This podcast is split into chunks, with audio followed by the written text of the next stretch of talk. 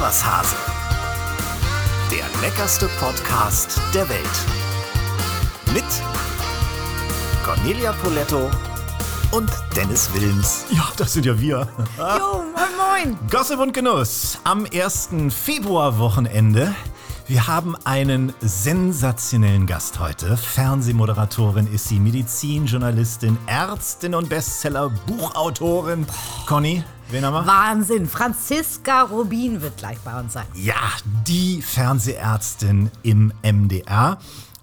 Die werden wir nachher wieder ganz uneigennützig löchern und mit unserer privaten Krankenakte belästigen. Ja, ja, die wirklich ja auch akut ist im wahrsten ist Sinne. des wirklich akut. Weil nämlich der Hase, der mir gegenüber sitzt, hatte nämlich einen kleinen Eingriff. Eingriff, den er ein bisschen, muss ich ehrlich sagen, unterschätzt hat. Ja, du bist wirklich auch noch ein bisschen angeschlagen. Ihr könnt es ja leider nicht sehen, aber er kann noch nicht richtig gerade wieder gehen. Ja, richtig. Also er bewegt sich nicht entsprechend seines Alters. Ein Leistenbruch. Eigentlich was, was Routineartiges. Ich habe das ja echt unterschätzt. Ich habe gedacht, das ist so nach zwei, drei Tagen bin ich wieder topfit. Nee, es war doch ein bisschen was Größeres. Der Unterleib wird einem mit CO2 aufgebläht, damit ein Netz über dieses Loch gelegt werden kann. Und das ist wirklich, mein ganzer Bauch ist grün und blau und ich gehe wirklich noch sehr, sehr gebückt, muss Ja, ich sagen. stimmt. Meine Güte. Und auch schmerzhaft, ne? Es ist auch ein bisschen schmerzhaft, ja. Mhm. Hätte ich nicht so gedacht. Aber Gott sei Dank kann er wieder plaudern. Ja, Somit. Ja, und es ist ja, äh, weißt du, es ist ja eh Anfang des Jahres, passend zur Jahreszeit. Ne? Man umgibt Oh, ist sich, um, man umgibt sich gerade am Anfang des Jahres immer mit Ärztinnen und Ärzten. Bei mir ist das zumindest so. Also es gibt immer so diesen, diesen Jahrescheck-up, den habe ich immer, immer äh, im Januar beim Hausarzt, beim Zahnarzt. Ähm, das ist ein bisschen wie TÜV. Wie ist es bei dir? Du, äh, genau das äh, Gleiche habe ich mir auch vorgenommen. All diese Vorsorgegeschichten, äh, Zahnreinigung und all, alles, was so dazu gehört, finde ich wichtig. Ja, das stimmt. Vielleicht ist das bei euch ja auch so. Deswegen äh, lenken wir euch jetzt mit Kurzweiligkeit ein bisschen ab. Anfang des Jahres ist auch die Zeit, wo man ja noch ein bisschen auf Ernährung achtet und nicht so ganz verlottert ist wie gegen Sich Ende. nicht einfach so durch den Tag frisst. genau. Daher haben wir heute ein sensationelles und sehr, sehr gesundes Lebensmittel der Woche, mit dem wir auch starten wollen. Und das ist nämlich der Skrei. Werbung. Das Lebensmittel der Woche. Ja, Skrei bedeutet übersetzt so viel wie Wanderer, wegen der langen Reise, die der norwegische Winterkabeljau jedes Jahr von der Barentssee bis zur Nordküste Norwegens unternimmt. Er legt dabei bis zu 1000 Kilometer zurück und das tut er, um sich dort vor der nordnorwegischen Küste zu vermehren. Seine größten Laichgründe liegen vor den Lofoten und Westerhornen. Frischen Sky kann man nur zwischen Januar und April kaufen, also genau in der Zeit seiner Wanderung. Später an Ostern schwimmt er wieder zurück in Richtung Barentssee. Der Sky ist typischerweise größer als der Küstenkabeljau und hat eine feste Konsistenz mit sehr weißem, zartem Fleisch. Mit seinem reinen Geschmack gilt er in vielen Teilen der Welt als kulinarische Delikatesse. Sein Fang hat eine lange Tradition in Norwegen. Von ihm leben seit vielen Jahrhunderten Fischer und er gilt als eines der wichtigsten Exportprodukte Norwegens. Dabei ist sein Fang alles andere als ein Kinderspiel, denn der Nordatlantik im Winter ist keine Badewanne. Die Fischer kämpfen dazu derzeit mit Winterstürmen, mit Kälte, mit Strömungen.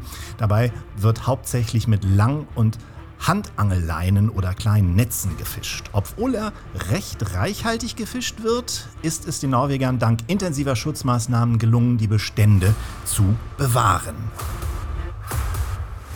Soweit unsere Recherchen. Jetzt Sie, Frau Poletto. Ist eine echte Delikatesse, der Skrei, oder? Ja, zufälligerweise auch mein Lieblingsfisch. Ach. Ich liebe ihn, den Skrei, Skrei, sagen die Norweger ja eher. Ich war schon zweimal auf den Lofoten. Ich habe zweimal versucht, die Biester zu angeln. Ich habe nicht einen erwischt, obwohl wir rund um unser Schiffchen, ich glaube, ein äh, Meer von, von wunderbaren Winterkabeljau hatten.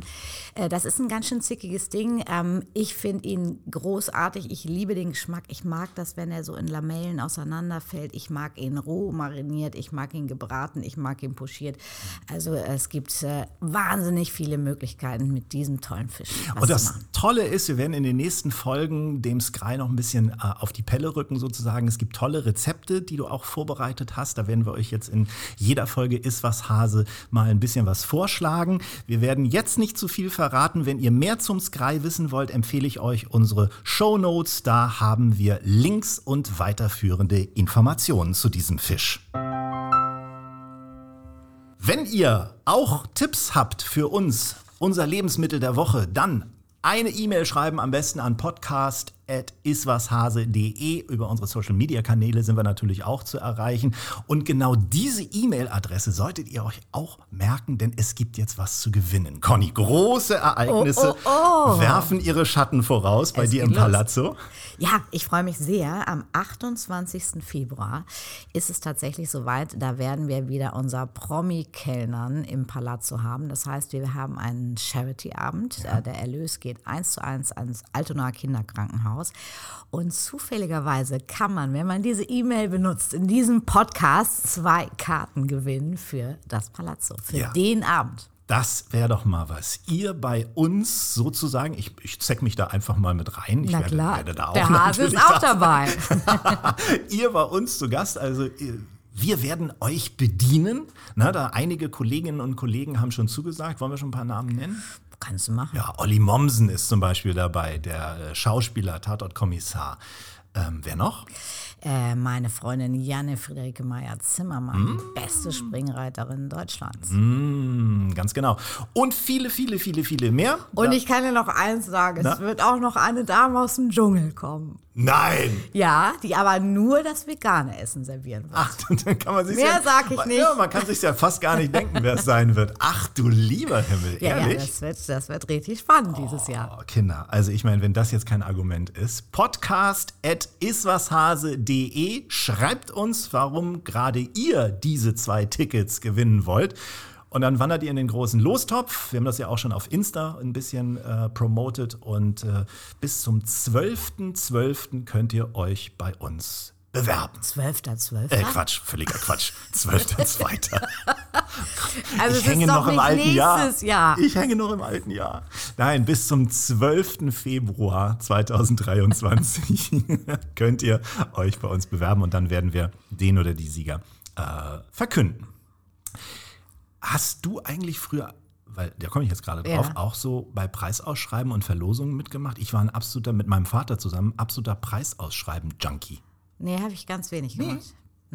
Wir- Ich bin mit meinem Vater. Obwohl ich das spannend finde. Aber ich bin auch zum Beispiel auch keine Lottospielerin oder so. Nee. Noch nie gewesen. Nee, ich auch nicht. Mein Opa hat immer Lotto. Ich glaube, das ist so eine Sache der, der Großeltern, oder? Ja, das ist Oder tatsächlich kennst du so Leute, die heutzutage noch Lotto spielen? Ja. Ja? Ja, zum Beispiel meine Assistentin. Ach Spielt Quatsch. immer Lotto und Anna? sagt immer, ja, Anna sagt immer, sie spielt Lotto, weil sie ähm, so viel Geld gewinnen möchte, dass wir noch ein Hotel eröffnen. Also ich dachte, dass, Oh dass sie deinen ganzen Laden kaufen kann. Bitte kein Hotel. Oh Gott, ein Hotel. In Hamburg oder wo? Ja, klar.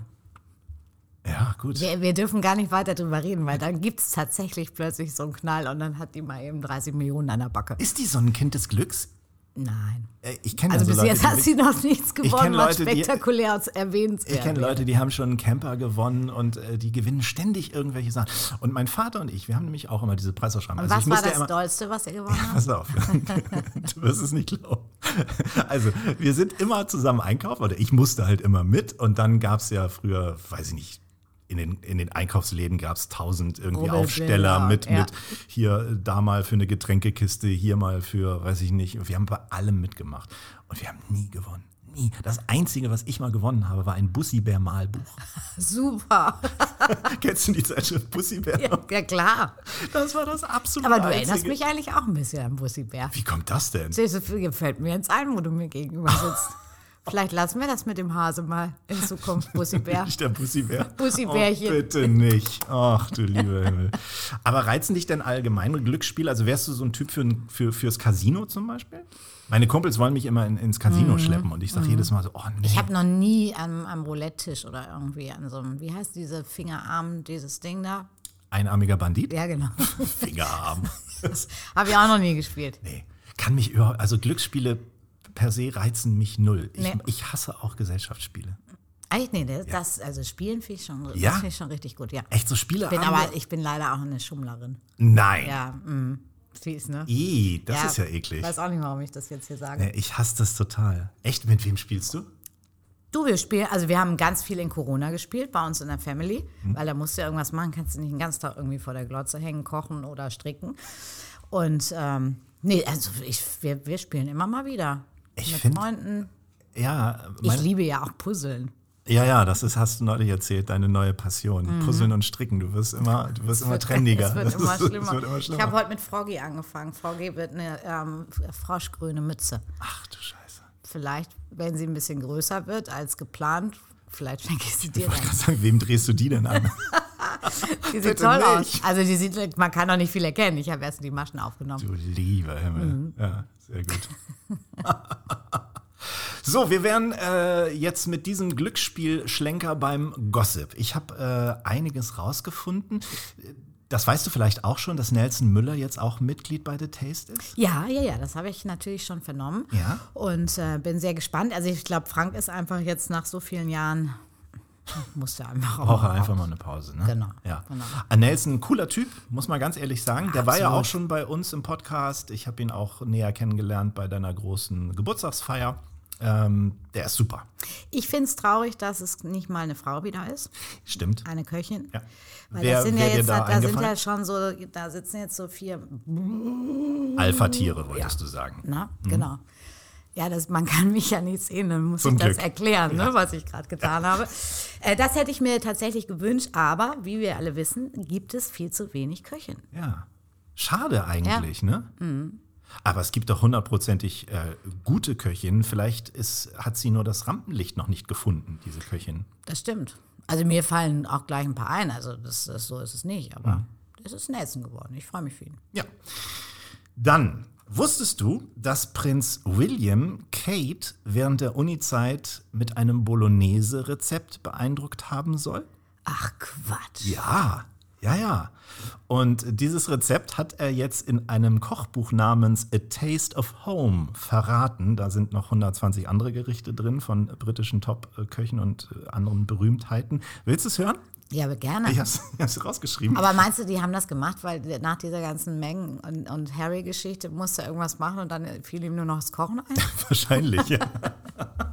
Das, das, ist ja Kochen. Ich glaub, das alles, was mit bestell Ko- ich mir. Alles, was mit Kochen zusammenhängt, ist ja irgendwie sympathische PR, oder? Klar. Und dann schreibe ich ihm, weil meine Bolognese ist die beste. Ah, pass auf. Also ich habe hier mal die Zutaten rausgeschrieben. Ein Esslöffel Olivenöl, 30 Gramm Butter, große Zwiebel fein gehackt, eine Möhre gewaschen und gehackt, zwei Stangen Staudensellerie gehackt, 350 Gramm mageres Rindfleisch, bester Qualität, 250 Milliliter trockener Weißwein, 120 Milliliter Weißwein. Weißwein. Wie geil, wir beide. Weißwein der in der Bolognese.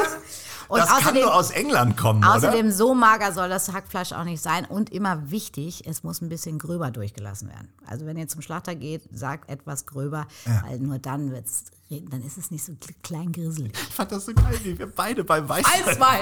Weißwein. Ich habe es mir auch noch gar nicht richtig durchgelesen, wie ich merke. Also Prise Muskatnuss, äh, frisch gemahlen, 120 Milliliter Ach, Milch. Mann, Mu- Muskatnuss. in Bolognese, Entschuldigung. was ist denn da Was- los? das kommt aus England, dieses Ja, Rezept. Was willst du verlangen? ich schreib dem. 400 Gramm italienische gehackte Tomaten aus der Dose.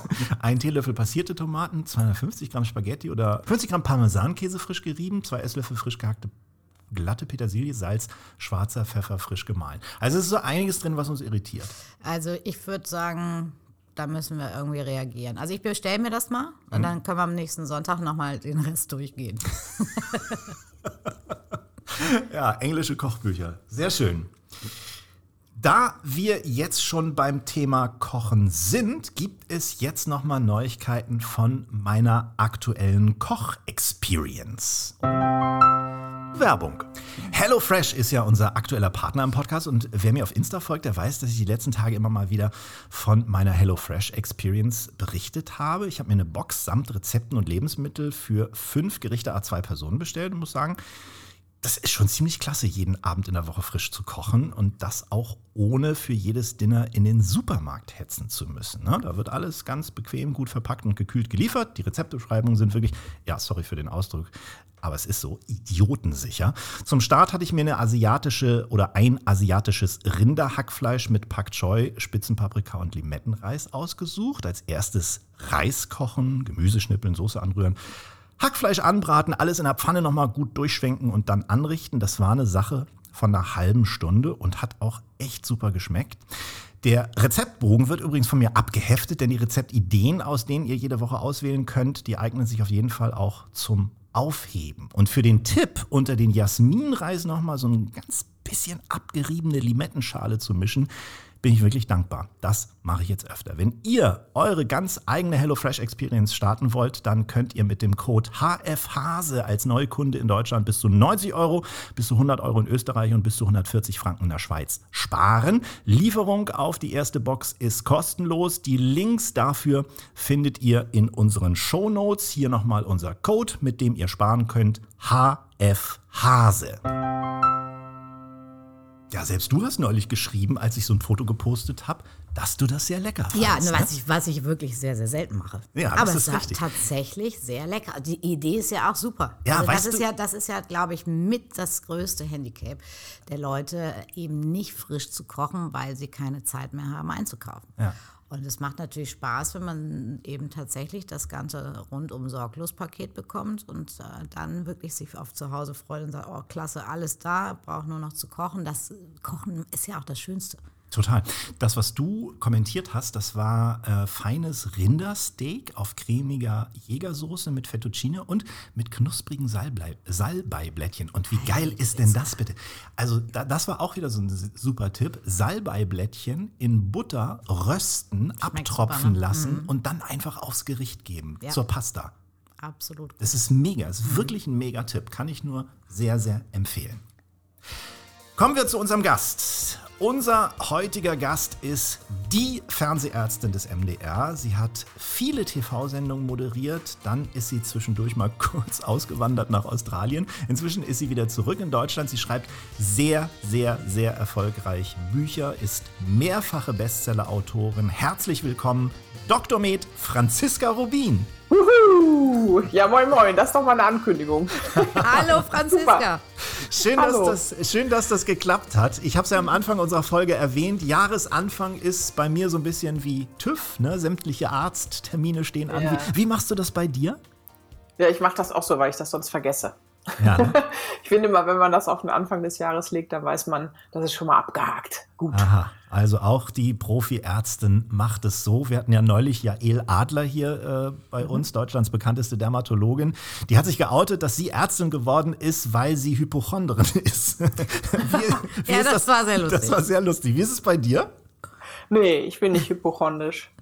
Das nicht. Ich bin eigentlich Ärztin geworden, weil der Papa das wollte. Ist auch so ein Klassiker, ne? Ach echt? Ist ja auch bei der Hälfte der Medizinstudenten so, ja. Mhm. Ich hätte lieber Tiermedizin studiert. Aber es ist ja dann am Ende nochmal, es hätte ja noch mal Jod gegangen, sagt der Kölner, ne? Es ist ja alles in Ordnung. Das hat Aber mir ja genützt. Tiermedizin war auch tatsächlich mein äh, größter Wunsch. Echt, ja? Ja. Aber ich war, Knapp vorbei ist auch daneben, ne? genau. Ich komme nämlich auch aus so einer Medizinerfamilie und meine Eltern haben uns aber immer sehr viel Freiheiten gelassen und immer gesagt, wir sollen das machen, was wir wirklich wollen. Ich wollte trotzdem immer noch äh, Tierärztin werden, aber ich war zu schlecht in der Schule. Ja. Das hat nicht- Aber heute, heute äh, operierst du ja auch am offenen Fisch, am offenen Rind, am offenen, am offenen Schwein. Also genau. gibt gewisse Parallelen. Aber Tiermedizin, Franziska, habe ich von äh, Leuten schon gehört, die das studiert haben, dass das wahnsinnig, wahnsinnig desillusionierend sein soll. Man, man hat offensichtlich einen sehr romantischen Eindruck davon, wie es ist, Tierärztin oder Arzt zu sein, und das ist gar nicht so. Ja, danke. Jetzt geht's mir schon ein bisschen besser. nee, das ist ja genauso bei Kinderärzten. Guck dir mal an, was Kinderärzte in der Klinik machen. Da möchtest du nicht tauschen. Die tun den Kindern die ganze Zeit weh. Die schreien schon, wenn die in den Raum kommen. Das ist eigentlich irgendwie ganz anders, als man sich das vorstellt. Ja, Ja. so ist das manchmal im Leben. Und äh, war der Druck denn so groß vom Elternhaus aus, dass du, dass du jetzt am Ende ähm, unglücklich damit bist oder hast du deinen Frieden damit geschlossen? Nee, das ist ja super gelaufen. Ich meine, diese, diese, dieser Lebenswandel sozusagen von der Flirtshow dann zum Kinderkanal und dann eben dort aufgefallen, weil Medizin studiert und dann das MDR Gesundheitsmagazin, was ja super erfolgreich war, 18 Jahre. Äh, das war einfach genau richtig. Ist alles genau gut gelaufen. Und auch jetzt mit den Büchern, auch diese Liebe zur Naturherkunde da verbinden zu können. Ich habe es ja erweitert sozusagen. Ich bin ja nicht so eng geblieben und das finde ich eigentlich sehr schön. Du hast es gerade schon erwähnt, du hast etwas mit Kai Pflaume gemein. Wer deine Vita äh, noch nicht so genau kennt, dem sei gesagt, auch du wurdest bei Herzblatt entdeckt, ne? Ja, stimmt. Ja. Mhm. Verrückt, gell? Total. Ja, ja, man sitzt da so und denkt sich so, also ich wollte ja noch nicht mal ein Kerl. Ich bin ja zu Herzblatt eigentlich nur hingegangen, weil mich Fernsehen interessiert hat. Ich hatte ja einen Freund und ähm, dann äh, hab, war ich da in zwei Sendungen und dann haben die mich halt gefragt, haben gesagt, ja, hättest du Interesse mal an einem Casting? Dann haben die mich so auf die Straße gestellt und ich sollte Leute interviewen und habe ich gemerkt, das macht total Laune, das war einfach total super. Und daraufhin äh, nahmen, die, nahmen die Dinge ihren Lauf und man hat mir relativ schnell die erste Sendung angeboten und dann ging es eigentlich immer so weiter. Mhm. Also die meisten Jahre habe ich ja gleich zwei, zwei Sendungen gleichzeitig gemacht. Und irgendwie ist das auch ein cooler Job, muss ich sagen. Man kommt echt rum, man lernt viele interessante Menschen kennen und es war einfach Fügung, sollte so sein. Da würde ich Conny jetzt gerne mal fragen, als du das erste Mal als Köchin in Erscheinung getreten bist im Fernsehen, was hast du von dieser Branche gedacht? Als also du das erste Mal in Berührung mit, mit Fernsehen kamst. Also natürlich war ich total aufgeregt und mein erster Satz, den ich gesagt habe, den habe ich ja auch hier schon äh, des Öfteren zitiert, war ja äh, tatsächlich nach zehn Minuten. Hattest du den nicht geschnitten? Entschuldigung, hat mal jemand ein Pflaster. das ist meine Erinnerung an, äh, ich, ich wollte eigentlich nie irgendwie, ich habe nicht darüber nachgedacht, dass ich mal im Fernsehen kochen würde, weil ich wollte einfach nur eine super Köchin werden und ich ähm, liebe ja auch die, äh. die gehobene Küche. Und äh, für mich waren eigentlich die Fernsehköche, ja, die, das waren keine so tollen Köche. War nicht ernst zu nehmen. Nee, und, äh, und plötzlich stand ich da selber. Ich sagte, das, das gibt's doch gar nicht. Also das, äh, ja ist schon, äh, es gibt einfach mal Fügung im Leben. Mir macht es riesig viel Spaß heute, auch wenn ich in der Küchenschlacht stehe, immer wieder wechselnde Kandidaten, auch immer wieder mit Menschen zu tun, ein bisschen was von meinem Wissen weiterzugeben, selber auch was zu lernen und äh, gleichzeitig zu reden. Reden habe ich immer schon gern gemacht. Also es, es ist alles, alles gut gelaufen. Hat sich bei dir, Franziska, diese Faszination denn gehalten? Du bist ja dann erstmal im, im auch ähnlich wie ich im Familienprogramm, im Kinderprogramm gestartet. Ähm, war das für dich der Zauber, den du dir vorgestellt hast? Ähm, also ich finde es nach wie vor sehr schön. Ich, mir tut es auch ein bisschen weh, dass ich jetzt nicht mehr sozusagen den Weg richtig zurückgefunden habe in eine Sendung. Also zumindest so eine kleine Rubrik oder sowas, das hätte ich ja schon gut gefunden ähm, weil man einfach so viele Menschen erreicht. Das ist ja schon sehr ungewöhnlich, ne? dass man da doch sehr viel Einfluss hat. Und wenn man dann so eine Sendung, Sendung sozusagen immer, immer so eine Sendebereitschaft hat, dann ist das ja schon toll. Ne? Egal, ob es jetzt Kochen ist oder Gesundheit oder so. Mhm. Also mir fehlt schon ein bisschen. Gott sei Dank bin ich ja immer noch häufig eingeladen, so als Gast, aber es ist was anderes, als ob man selber gestaltet im Fernsehen und eigene Inhalte sozusagen. Du sagst, du hast nicht zurückgefunden.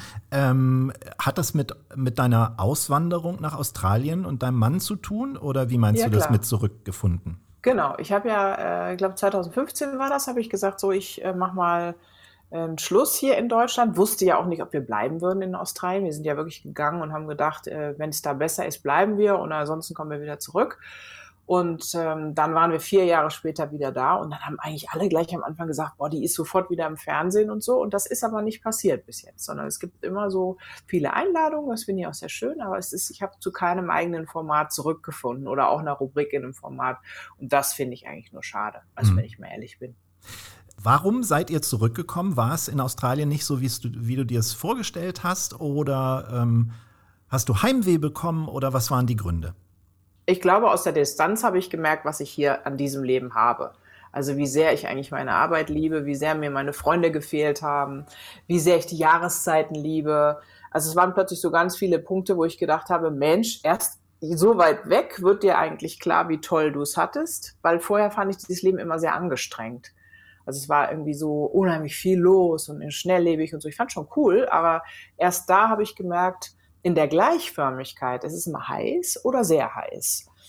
Ähm, man tritt auf eine Schlange oder einen Frosch. ähm, es ist irgendwie so alles so, es geht eher in so einer Gleichförmigkeit und das ist überhaupt nicht mein Ding. Also ich finde so dieses Europa auch ja, auch dieser Mindset, wie wir uns hier doch miteinander leben, wie wir uns umeinander kümmern, wie wir auch sehr ehrlich zueinander sind und irgendwie, ich mag das lieber hier. Hm. Das war mir da so ein bisschen zu amerikanisch vielleicht auch, wo wir gewohnt haben. Da hat jeder sein großes Grundstück und bleibt dem anderen aus den Füßen. Dann macht jeder drei Mülltonnen, die sind fast kopfhoch voll in der Woche und das ist irgendwie so, ich habe immer das Gefühl gehabt, nee, das ist doch nicht das richtige Leben. Ich muss zurück ins richtige Leben. Irgendwie so. Hattest du jemals den Gedanken auszuwandern? Ich meine, also ich ertappe mich hin und wieder mal dabei, aber ich glaube auch, dass ich es verkläre. Nee, also ich, äh, ich, mich hat das äh, immer gereizt. Ich wollte gerne mal nach Italien gehen, als ich auch schon Köchin war. Mhm. Das habe ich nie geschafft. Das ärgert mich eigentlich bis heute. Italien ähm, wäre jetzt auch nicht so wirklich auswandern. das, ich wollte gerade sagen, da bin ich in einer Stunde oder auf jeden so Fall von hier. Schon Wir seid einfach zu weit im Norden. Genau, meine kulinarische Heimat. Und ja. ähm, von daher, aber so wirklich auszuwandern, ähm, nee, war nie mein Wunsch und hat mich nicht gereizt. Also ich sehe das ja auch meiner Tochter. Meine Tochter studiert jetzt in Nashville, Tennessee. Und ja. das wäre für mich unvorstellbar, da irgendwie äh, hinzugehen und so weit weg von zu Hause. Ich liebe auch Deutschland, ich liebe es auch. Äh, ich liebe auch Schmuddelwetter in Hamburg. Und von daher habe ich das nie so richtig äh, Muss man jetzt gerade im Februar einen langen Atem haben, in der Tat.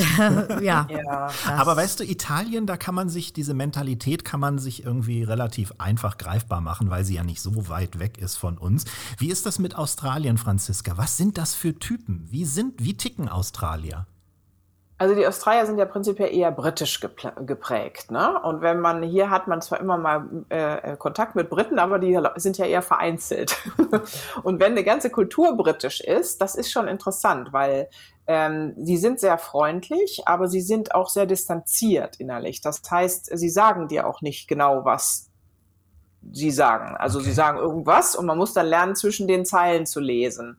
Also wenn jetzt zum Beispiel, wenn du was Schönes erzählst und jemand sagt zu dir, oh, interesting, dann weißt du, dass die das mal überhaupt nicht interessiert hat. Ach so, ja? Okay. Also interesting ist so ungefähr, aha. Stört okay. mich beim Bügeln. Alles oh, sounds Und ähm, ja, das hat Vor- und Nachteile.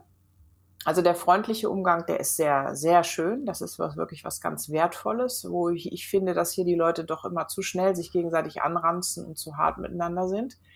Aber ähm, ja, es fehlt so ein bisschen ähm, vielleicht auch der Tiefgang oder der mhm. Wille manchmal, sich so mit bestimmten Themen so kritisch auseinanderzusetzen. Es ist eher so ein bisschen oberflächliche Lebensart. Also zumindest in Queensland. Ja, ich wollte gerade sagen, es ist ja auch immer eine Frage, wie tief du einsteigen willst. Genau, ich hatte eine, eine, Oma in Florida, war also viel auch in Amerika unterwegs, gerade in, in Florida. Und äh, natürlich hat das alles eine, eine Oberflächlichkeit. Andererseits ist es wahnsinnig freundlich, unverbindlich ja. und ähm, der der Lebensvibe ist einfach ein sehr positiver, wie ich finde. Das ne? stimmt. Ne? Ja, aber sie gucken nicht so richtig über den Tellerrand und das finde ich schmerzlich in dieser Zeit von Klimawandel. Mhm. Also so irgendwie das alles zu negieren und zu sagen, ja, Hauptsache, wir können noch surfen und das Great Barrier Reef leuchtet doch so schön. Ich weiß nicht, das war schmerzhaft. Mhm. Du also sie sind da sehr ignorant, weil die einfach wahnsinnig viel Fläche haben, ja, weil die wahnsinnig viel, die können für sich leben und wir können das ja nicht. Mhm. Hast du die Kulinarik da näher kennengelernt? Wir sind ja ein Genuss-Podcast und wollen natürlich auch ein bisschen wissen, ähm, wie ihr euch da ernährt habt. Ja, also mein Mann ist ja Australier, das heißt, ich kannte das hier schon. Und ich muss sagen, die haben es echt drauf. Also erstens haben die den Vorteil, dass die natürlich alle Einflüsse von Asien aber auch ihr, die, also sozusagen die britische Kultur ist Gott sei Dank ein bisschen untergegangen, weil britisch zu essen ist echt eine Herausforderung, ja. Weiß ich noch von meinem wir Schüleraustausch. Wir hatten, wir hatten gerade das Bolognese-Rezept, mit dem William angeblich Kate geködert haben soll. Und da war Weißwein drin in der Bolognese. Und wir sind beide sehr okay. erschrocken. Weißwein. Naja, vielleicht war das das eigentliche Rezept. Sehr lustig, ja.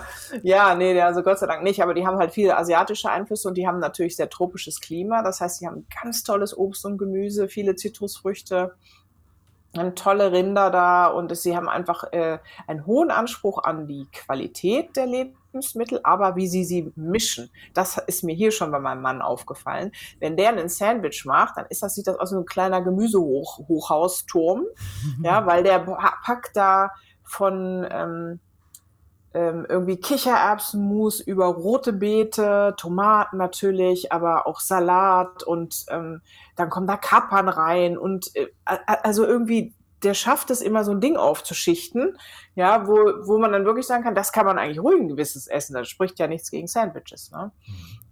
Und die ähm, haben einen Hang zu ähm, Superfoods und zu anderen, also Samen, Körner mehr. Und ich finde es super. Also mir hat es gut gefallen. Vielleicht sind wir da auch einfach bei uns so ein bisschen durch die, durch die Auswahl beschränkt, Conny? Kann das sein, dass die. Also die australische Küche ist ja tatsächlich auch bekannt, weil sie eben auch diese Vielfalt an Lebensmitteln hat. Äh, gibt ja seit einigen Jahren auch den wunderbaren Perigord-Trüffel zu der Zeit, wo es ihn bei uns nicht gibt. Das äh, ist auch noch gar nicht Echt? so lange her. Ja, ja, ich weiß noch. Perigord, das ist doch in Frankreich. Ja, genau. als die ersten ja. Wintertrüffel aus Australien kamen, äh, das, da hatte ich noch mal ein altes Restaurant, also es ist schon ungefähr 15 Jahre her. Aber das ist, da ist einfach eine Vielfalt und der, auch automatisch die Liebe zum, zum Lebensmittel. Und das äh, ist hier in Deutschland, muss man da immer noch ein bisschen Missionsarbeit leisten. Und mhm. da ist ist es eben auch schwierig, zum Beispiel eine gut schmeckende Tomate zu finden. Mhm. Ich schließe daraus, was du erzählt hast, Franziska, dass dein Mann in erster Linie da gekocht hat oder habt ihr euch abgewechselt oder? Schön wär's. also nee, er, war, er war nur wenn, für die Sandwiches verantwortlich. Wenn er kocht, ist super, aber irgendwie. Nicht oft nee, genug. Nee. Ja, ja, genau, nicht oft genug. Wie immer mit den Männern wahrscheinlich, ne? Mit vielen. Die können das richtig cool, aber ähm, den täglichen Wahnsinn sozusagen überlassen sie dann doch gerne uns. Mhm. Wenn du jetzt schon über diese größere Auswahl an Lebensmitteln gesprochen hast äh, in Australien, vielleicht wahrscheinlich auch die bessere Qualität der Lebensmittel, weil da sind wir in Deutschland ja auch immer ziemlich hinterher. Ist es ähm, vielleicht auch der Grund gewesen, warum du dich damit beschäftigt hast, was Lebensmittel in, unserer, in unserem Körper und mit unserer Gesundheit machen können und warum sie möglicherweise auch heilsam sein können? Es war sicherlich ein Teil, ne, dass man dort merkt, äh, wenn man so Zugang hat zu ganz viel frischem äh, Obst und Gemüse, insbesondere und so tollen Zitrusfrüchten, das, das gibt einem schon einen Kick, ne? Das ist schon was Besonderes. Ähm, aber eigentlich war der, war der Zugang der ähm, war folgender, dass ich ja immer äh, dagegen so ein bisschen kämpfe, dass die Naturheilkunde so oft in Frage gestellt wird in der Öffentlichkeit. Und dann habe ich mich mal auf die Suche gemacht, weil viele Professoren wie Professor Murchalsen oder Professor Dobosch oder so, die haben immer zu mir gesagt, wir haben so viele Studien gemacht zur Naturheilkunde, die aber weitestgehend ignoriert werden. Und diese Studien, die haben wir uns angeschaut und da war relativ viel über Ernährung drin. Ja, das ist ja die Grundlage gewesen für einfach Heilen mit Natur, für das letzte Buch.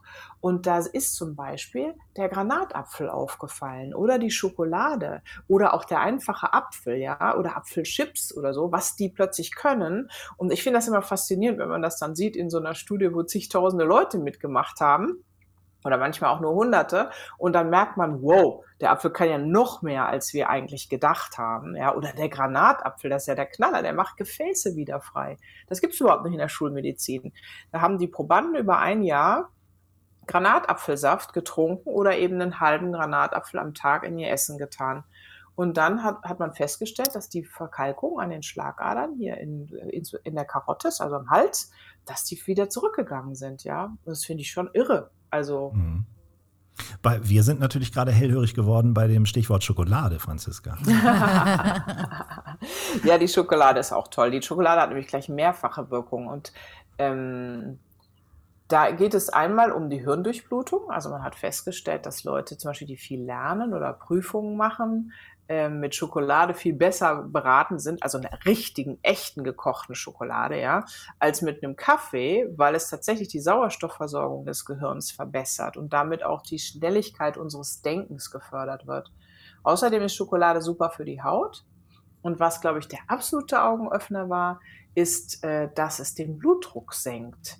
Es gibt Kuna-Indianer auf Panama, die haben mit dem Alter von 80, 90 Jahren einen ganz niedrigen Blutdruck, so wie wir den hier, so 110, 80, wie wir, das kennen, wenn wir 12 sind oder 14 oder sowas.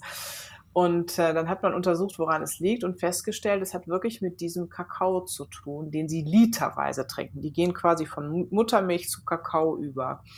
Und ähm, das Besondere ist halt, dass man hochprozentigen Kakao nehmen muss, also mindestens 70 Prozent dann auch einen richtigen Kakao kochen und nicht irgendein Gemisch, ne, was viel Zucker hat und eben hochprozentige Schokolade. Und im Grunde kann man sagen, 30 Gramm am Tag sollte es auf Rezept geben. Oh, das wäre doch, da, da, da wäre ich sofort dabei, oder? Aber dunkle Schokolade. Dunkle habe, ne? Schokolade, Genau, ja. richtig. Wahrscheinlich so Nicht hier 80, mit 90, Kinder, das ist nicht mit Kinderschokolade. 80, 90 Prozent, ne? Ja, über 70 ist wichtig. Ja. Ne? Also ab 70 geht's los und ich finde, dann kann man ja, da gibt's ja ganz tolle mit Cranberry oder mit Orange oder sowas, dann haben sie auch so ein bisschen was, einen anderen Geschmack, aber ich finde es sensationell. Also ist doch Ich eine gute Nachricht. Hoch, hochprozentige Schokolade sowieso großartig in Kombination, gerade mit Rotwein. Wobei man dann die positiven Eigenschaften wahrscheinlich wieder negiert. Nee, der Rotwein ist ja auch interessant, dass der Rotwein gehört ja zu den wenigen Dingen außer Sport, der das HDL, also das gute Cholesterin anhebt. Mhm. Also Rotwein hat auch viele gute Wirkungen. Mhm. Können wir noch irgendwie, weil du ja auch von Kakao gesprochen hast, können wir da irgendwie noch auch was Positives von Lumumba irgendwie erwarten? Was ist denn da nochmal drin? Ist das Rum, ne? Ich glaube, du hast Rum das mit Kakao, alles ne? falsch Ja, verstanden. ja, das ist meine bevorzugte Art, Kakao zu trinken. Ach, ich sehe schon. Äh, mit Lumumba Ja, wo wir gerade bei Noxen sind, bei Giften sind. Also zum Beispiel der Apfel hat in Studien zeigen können, dass er die Lungenfunktion von Rauchern stärkt und Ex-Rauchern. Weil ich meine, es gibt ja viele Menschen, die sich immer überlegen, was kann ich machen, so was kann ich mir Gutes tun. Das ist zum Beispiel eines davon. Ja. Eigentlich sollten wir alle sowieso einen Apfel am Tag essen. An apple a day, genau. Du, die ja sehr viel weiß über die Wirkung von Lebensmitteln, äh, vor allem die gesunde Wirkung, ähm, hast du, hast du so ein, so ein Guilty Pleasure, wo du weißt, äh, eigentlich ist es nicht gut, aber du bist ein bisschen addicted? Ja, Was denn? Schaumküsse. Oh, ja, auch geil. Mm.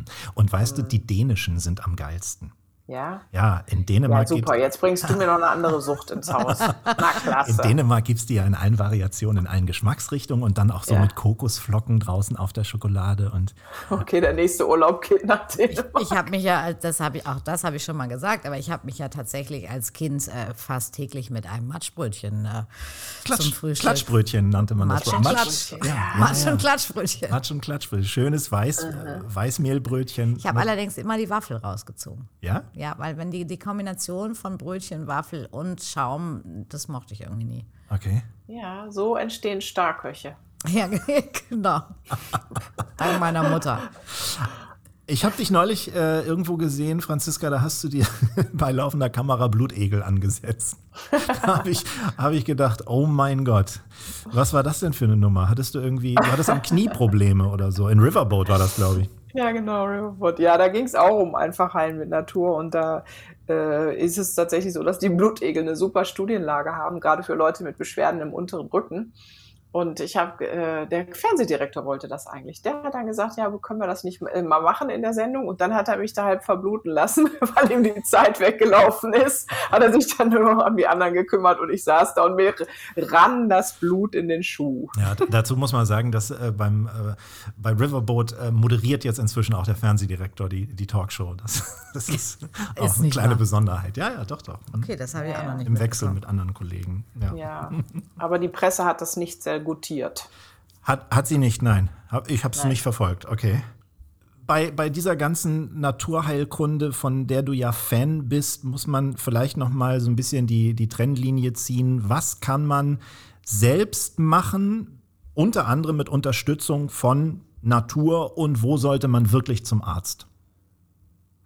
Ähm, das, was ich anbiete oder was ich ähm, erzähle, ist ja beides. Also ich sage ja immer, ähm, solange der Körper noch halbwegs in Ordnung ist, kann der sich gegen ganz vieles wehren und kann sich immer wieder selbst aufrichten. Ne? Und dann ist die Frage, was brauche ich an Hausmittelchen, was brauche ich an Verhalten, was brauche ich an Essen, Trinken, um mich wieder aufzurichten. Ne? Das ist der eine Teil. Und dann gibt es aber auch Sachen, wo ich alleine nicht mehr weiterkomme. Da brauche ich einen naturheilkundlichen Arzt eventuell, der mir das genauso hilft, wieder mich aufzurichten und zu stabilisieren. Die kommen dann immer noch ein Stückchen weiter. Und mein Credo ist ja, dass das Beste ist, wenn wir alles zusammen kombinieren. Also es ist ein, eine, eine Mischung aus Verhalten, was mache ich, was kann mir ein naturheilkundlicher Arzt bieten, bieten und im besten Fall ist das auch noch ein richtiger Arzt sozusagen, ja, der kommt, äh, so dass wir in dem Bereich der Komplementärmedizin sind. Weil dann kann ich sagen, hier brauche ich die Schulmedizin, hier ist Tatütata, hier kann ich es mit Naturheilkunde erstmal versuchen. Wenn ich das nicht schaffe damit, dann ist mein Körper doch zu schlapp, dann brauche ich wieder das Tatütata und ansonsten unterstütze ich das alles. Und das sind die Patienten, die nicht nur länger leben, sondern leben vor allen Dingen besser. Stichwort länger leben, das ist ja auch ein großes Thema bei dir, die Verjüngung, ne?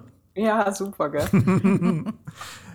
ja, du, du, du sagst, im Grunde genommen kann man gegen seine biologische Uhr auch ein bisschen anarbeiten, beziehungsweise man, man, man kann sie pimpen. Genau, und das sind auch Studien, ne? die kommen aus Amerika. Äh, man kann ja mittlerweile an den Zellen messen, wie alt die Zelle ist ne? und ob die Zelle sich gut gegen ähm, toxische Einflüsse von außen wehren kann oder eben nicht. Und das äh, nennt man so Zelluhren und das ist durch einen ganz einfachen Speicheltest kann man gucken, okay, wie alt sind die Zellen in meinem Körper im Durchschnitt. Wenn ich dann etwas verändere, zum Beispiel in der Ernährung, ja, weil da ist viel Ernährung dabei. Das heißt, ich wechsle ich ne, gehe mehr zu natürlich vegetarischer Ernährung in die Richtung, ja, aber nicht nur, denn zum Beispiel Leber und Ei spielt eine große Rolle.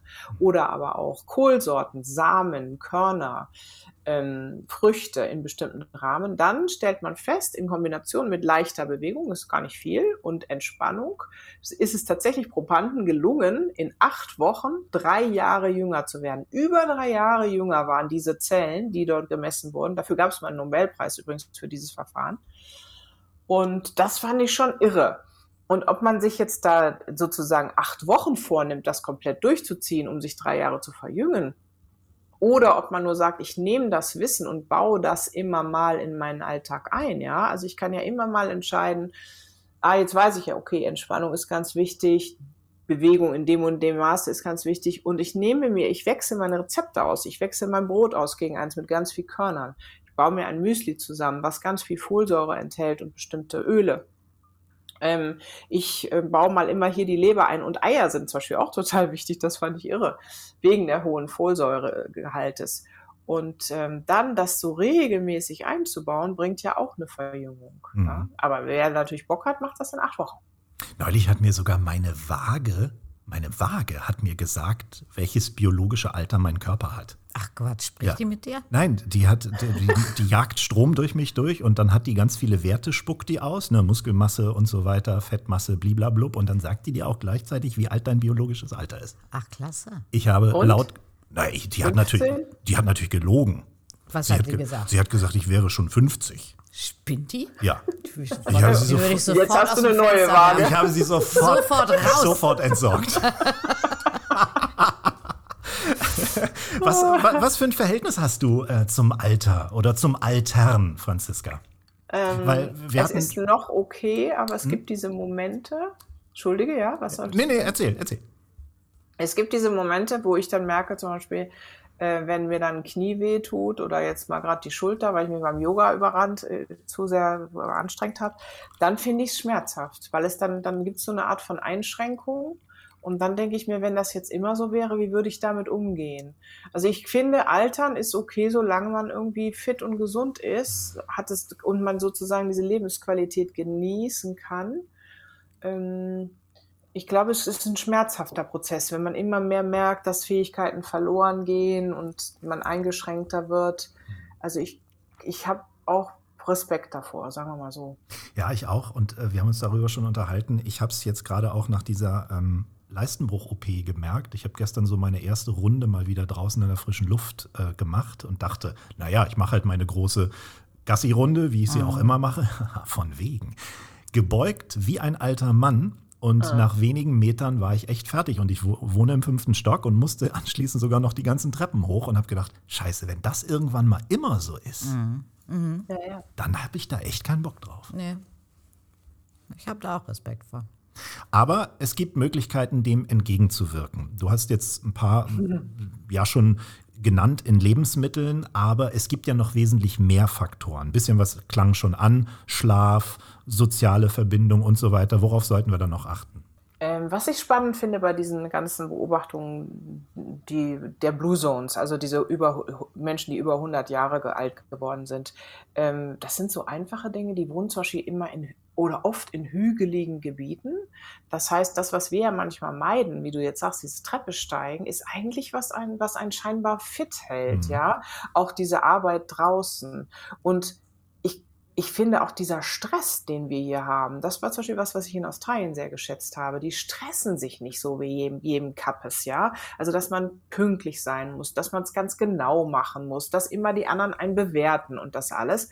Ich glaube, sich zu erlauben, entspannter zu werden im Alter und irgendwie mehr runterzufahren, mehr Zeit für Selbstfürsorge zu nehmen und sowas ist was total Wichtiges, ja. Auch so ein bisschen von diesem Perfektionismus abzulassen das ist ein ganz, ganz wichtiger Punkt. Und das andere, was immer wieder auftaucht, ist der Lebenssinn. Also dieser Zweck im Leben, ja, dass ich sage, ich möchte noch was erreichen, ich möchte noch was machen, ich nehme mir kleine, kleine, ich setze mir kleine Ziele, ich habe kleine Plä Pläne und die dann immer wieder zu erreichen, ja. In dem Moment, wo man, also früher hat man noch mal gesagt, mit 50 gehe ich in die Rente oder so, ja, und dann? Das ist ja furchtbar, diese Langeweile. Also irgendwie aktiv zu bleiben, interessiert zu bleiben und am Leben teilzunehmen und Freundschaften zu pflegen. Es gibt so viele Aspekte, genau wie du sagst. Hast du es denn geschafft, von dieser etwas gechillteren Lebensart in Australien was mit nach Deutschland zu nehmen? Also ich sag mal ganz ehrlich, das erste Jahr war super danach hier. Ja. Ich war total entspannt noch, ja. ich war irgendwie im ersten Jahr nach Australien echt lässig drauf. Das ist den Leuten auch aufgefallen. Die haben gesagt, wow, und dann schlich sich das wieder so rein. Und mittlerweile muss ich ganz klar, und ich mache das jetzt anders als vor Australien, wieder die Handbremse an, anziehen. Also wirklich zu sagen, nee, ich mache mir nur einen wichtigen, einen richtig stressigen Auswärtstermin pro Woche, nicht zwei. Und äh, versuche das jetzt sozusagen im Keim zu ersticken. Aber der Lebensstil hier in Deutschland lädt ganz klar dazu ein, sich richtig, richtig zu engagieren und zu machen und hier zu sein und alles gleichzeitig und da und so. Und das ist irgendwie alles nur Schmarrn. Mhm. Ist denn Kochen für dich etwas, bei dem du entschleunigen kannst? Das sagen ja ganz viele und ich schließe mich da ein, dass ich wirklich, äh, wenn ich am Herd bin und was zu tun habe und mir was Schönes bereite und mir auch ja damit etwas Schönes gönne, dass ich entspannen kann. Du, bei dir ist es wahrscheinlich ein bisschen anders. Du hast Kinder, du hast eine Familie, da ist äh, Kochen halt äh, ein tägliches Muss wahrscheinlich. Kannst du das genießen? Oder ist das für dich einfach nur ein Handwerk, das du jeden Tag wieder abspulen musst, damit es halt was, damit die Familie halt äh, versorgt ist? Also was mir hilft, also es ist mehr das, wie du es eben beschrieben hast, also immer dieses immer kochen müssen, ist eigentlich nicht so mein Ding. Aber was mir hilft, ist, wenn ich am Tag möglichst wenig esse, weil ich dann Lust auf Essen habe und das hilft mir auch beim Kochen. Ja, okay. habe ich festgestellt und da kann ich mich so ein bisschen mit überlisten und dann, dann habe ich auch Lust auf was richtig Frisches und dann gibt es eben erstmal den, den fetten Salat und die Kinder mögen das ja sogar. Und ähm, also ich kann mich so da so ein bisschen mehr motivieren, aber am Wochenende mit Zeit zu kochen macht natürlich mehr Spaß, als wenn man immer auf die Uhr guckt und sagt so, oh, muss, der Hund muss noch raus und den Termin habe ich noch und das und dann muss ja, ich aber das ist sehen, ja so, ist es nicht sowieso, Franziska, dieses tägliche Kochen. Also gerade für die Familie, irgendeiner motzt ja immer rum am Essen.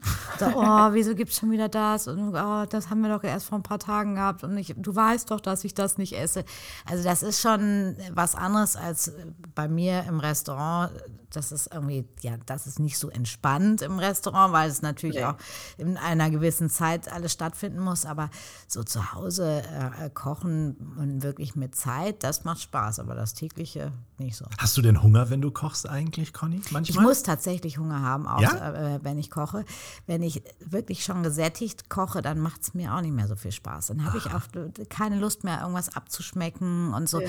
Leider hat es oft auch das Resultat, wenn ich selber koche, dass ich sehr viel nasche zwischendurch, sehr viel probiere und dann, wenn es endlich fertig ist, eigentlich gar keinen Appetit mehr habe. Ja, ich trinke dabei auch hin und wieder mal. Also, Mache ich auch. Äh, mir, äh, wirklich, der, der Kochwein muss automatisch immer auch ein guter sein, der mir schmeckt, weil ich den nebenbei schon das ist ja eh dezimiere. Also man kann nicht einen Tetrapack Wein zum, äh, zum Kochen nehmen, weil der ist, schmeckt einfach so schon nicht. Wie soll der dann noch einer Soße oder was auch immer äh, Geschmack geben? Also man muss nicht mit dem Mouton Rothschild kochen, aber äh, es sollte schon ein ordentlicher Trinkwein sein. Äh, Conny, wie kriegst du das hin, was so Kinder wollen und was die Gäste im Restaurant wollen? Also äh, mir, mir tut es manchmal so leid, ich würde ja nur Thai kochen zum Beispiel, wenn ich könnte, wie ich wollte, ja. Und ähm, ich muss aber für die Kinder dann irgendwie immer, äh, keine Ahnung, ja. Schlimmstenfalls Pfannkuchen oder so. Wie machst du das denn? Äh, Im Restaurant mache ich es, also wir haben keine extra Kinderkarte. Und äh, mein Küchenchef als auch ich, wenn ich da bin, ähm, wir gehen, lieben es, zu den Kindern zu gehen und mit denen zu sprechen und zu fragen, worauf habt ihr denn Lust? Und, äh, da kommt da was anderes als Spaghetti oder Pommes oder Fischstäbchen? Nee, ja, eben wenig. Wobei es gibt auch ein paar freakige Kinder, die auch verrückte Eltern haben. Das sind oft die, die bei uns die zum Essen mal, kommen. Die dann mal und die Austern dann bestellen. sagen, oh, das ist ja cool, dass es heute Sky gibt. Das ist doch der coole Kabeljau. Oder, Winterkabeljau. Äh, oder eben auch eine Spaghetti Vongole essen mit Muscheln und so. Also das ist ja immer das, was man den Kindern zu Hause anbietet. Das erkennt man natürlich auch im Restaurant. Man erkennt aber auch die Kinder, die tatsächlich nur von Fischstäbchen, äh, Frikadellen und äh, ähnlichem ernährt werden oder Spaghetti Miracoli. Was wünschen sich deine Kids außer Pfannkuchen? Ich habe auch gerade überlegt, also ich bin mir ziemlich sicher, dass meine to Tochter Levi direkt den Lobster bestellen würde. wenn sie fragen würde. Und die andere, wo du gerade sagst, also die Ava, die meckert zwar nicht über mein Essen, aber die macht sich dann einfach ein Schokomüsli. Auch Und dann sage ich, ey, ich habe doch hier nicht gerade eine Stunde in der Küche gestanden oder 15 Minuten oder was auch immer. Ja. Und du machst dir jetzt ein Schokomüsli, ich meine, geht's noch? Und äh, die dritte, die würde sicherlich was äh, mit äh, was Süßes bestellen. Mhm. Die würde fragen, ob sie mit der Dessertkarte beginnen kann. Gibt's denn was, Franziska, was du aus deiner Kindheit kennst, ähm, was du besonders gern gemocht hast, was deine Eltern gemacht haben? Also bei uns gab es, wir haben oft in dem Podcast schon so über so Signature Dishes Mhm. äh, der Kindheit geredet. Die müssen gar, das müssen gar nicht äh, wahnsinnig tolle Rezepte sein, aber bei bei uns gab es immer so Krümelsoße, habe ich schon mal erzählt. Ne? Hackfleisch scharf angebraten in Jägersoße mit Kartoffeln zermanscht. Ich habe es geliebt. Ne? Gibt es sowas bei dir auch? Also ich fand das Fleischfondue immer toll, wenn meine Eltern Fleischfondue mit Brühe gemacht haben und Käsefondue. Das waren immer irgendwie, finde ich, die schönsten Abende, wenn alle so drin rumpicken. so. Und das ähm, mag ich heute auch noch sehr gerne. Also ich weiß aber, ich erinnere mich auch an eine Situation, da haben meine Eltern mich mal gezwungen, Blumenkohl zu essen, weil sie der Meinung waren, ich konnte mich dem nicht immer widersetzen. Und danach ging es mir richtig schlecht, das weiß ich noch. Ich habe mich da so fürchterlich übergeben und danach haben sie das nie wieder versucht. Und ich mag bis heute keinen Blumenkohl. Ich habe bis heute ein komisches Verhältnis zu Blumenkohl. Und ähm, dabei Ja, aber schmeckt so war es bei so mir schlecht. auch. Äh, nur, dass es nicht Blumenkohl, sondern Rosenkohl war. Und äh, ich wurde auch gezwungen von meinen Eltern, dass ich immer wenigstens einen essen muss. Und ich musste wirklich würgen. Und dann in meiner Ausbildung, Gott hab ihn selig, unseren lieben Heinz Winkler, da gab es plötzlich Rosenkohlblättchen mit so ein bisschen Speck geschwenkt. Also die bleiben auch richtig grün, weil der, der Rosenkohl, wenn der zu weich gegart ist, wird er ja auch so gelblich und so sehr kohlig und bitter. Und plötzlich habe ich gesagt, in der Form mag ich Rosenkohlblätter. Und ich habe es meiner Mutter heimgezahlt. Das erste Weihnachten in meiner Ausbildung, wo ich dann zu Hause war, habe ich gesagt, Rosenkohl können wir machen, aber nur so wie bei Heinz Winkler. Und dann hat sie, glaube ich, drei Stunden lang diese, das ist ja schon Arbeit, ne, diese Blättchen abzuzupfen vom Rosenkohl. Also ähm, wenn sie nochmal Kinder bekommen würde, würde sie wahrscheinlich sie nicht dazu zwingen, Rosenkohl essen zu Wahrscheinlich müssen. nicht. Bei, bei mir war das so mit Karamellpudding. Ich wusste das, ich weiß noch ganz genau, im Kindergarten, das waren damals noch Methoden, da musste man wirklich so lange sitzen bleiben, bis man aufgegessen hat. Ne? Und Ja. beim Karamellpudding war das Problem, dass sich immer oben so eine Haut gebildet hat. Und das, das ich finde nichts ekligeres als so, auch, auch bei Milch Ja, oder so. ich nicht. Da, da muss ich würgen. Und seitdem habe ich eine solche große Aversion gegen Karamellpudding, obwohl der in Wirklichkeit ja eigentlich wahnsinnig lecker ist. Ja. Ist bei dir, ist es mit Blumenkohl auch nicht besser geworden, Franziska? Äh, nee, irgendwie mache ich immer einen Bogen drum. Also gibt es hier fast nie. Okay.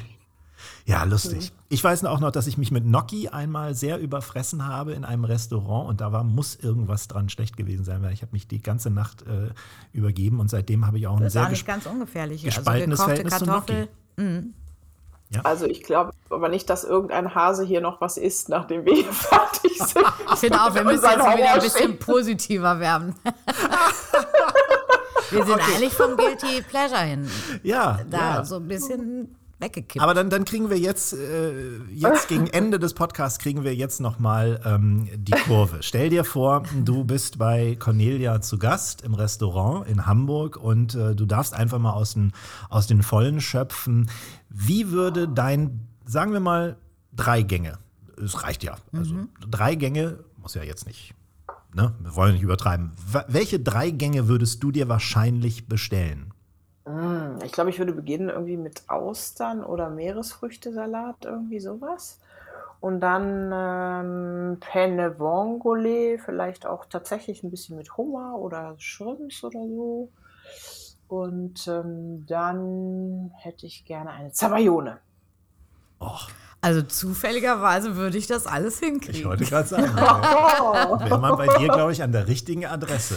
Absolut. Super. Sehr, sehr, sehr lecker. Dann, Ja, jetzt läuft mir hier der Sabber aus dem Mund. genau, weil wir, weil wir jetzt alle drei wahrscheinlich nicht mehr weitersprechen können, weil wir uns alle eingespeichelt haben, Stimmt. sagen wir dir, Franziska, ganz, ganz herzlichen Dank, dass du heute zu Gast warst bei Iswas Ja, ich Hase. danke euch. Hat viel War Spaß sehr nett. gemacht. Und äh, derjenige oder diejenige, die noch mehr erfahren will über dich und vor allem auch deine sehr erfolgreichen, tollen Bücher, verweisen wir auf unsere Show Notes. Da werden wir alles nochmal zusammenfassen und auch die Links zur Verfügung stellen zu deinen Büchern. Und äh, dann hoffen wir, dass du in Zukunft auf jeden Fall noch sehr viele tolle Bücher schreiben wirst, in Deutschland bleiben wirst und auch mal wieder äh, eine feste Einrichtung im deutschen Fernsehen bekommen wirst, weil ich glaube, die könnten wir gut gebrauchen. Uhu, nehme ich sofort. Super. Ganz, ganz herzlichen Dank, Franziska. Danke, und Liebe Franziska. Grüße. Danke euch auch. Schön. Ciao, Tschüss. ciao. Ich Alles geh jetzt mal Gute. was essen. Ja, ich auch. Tschüss.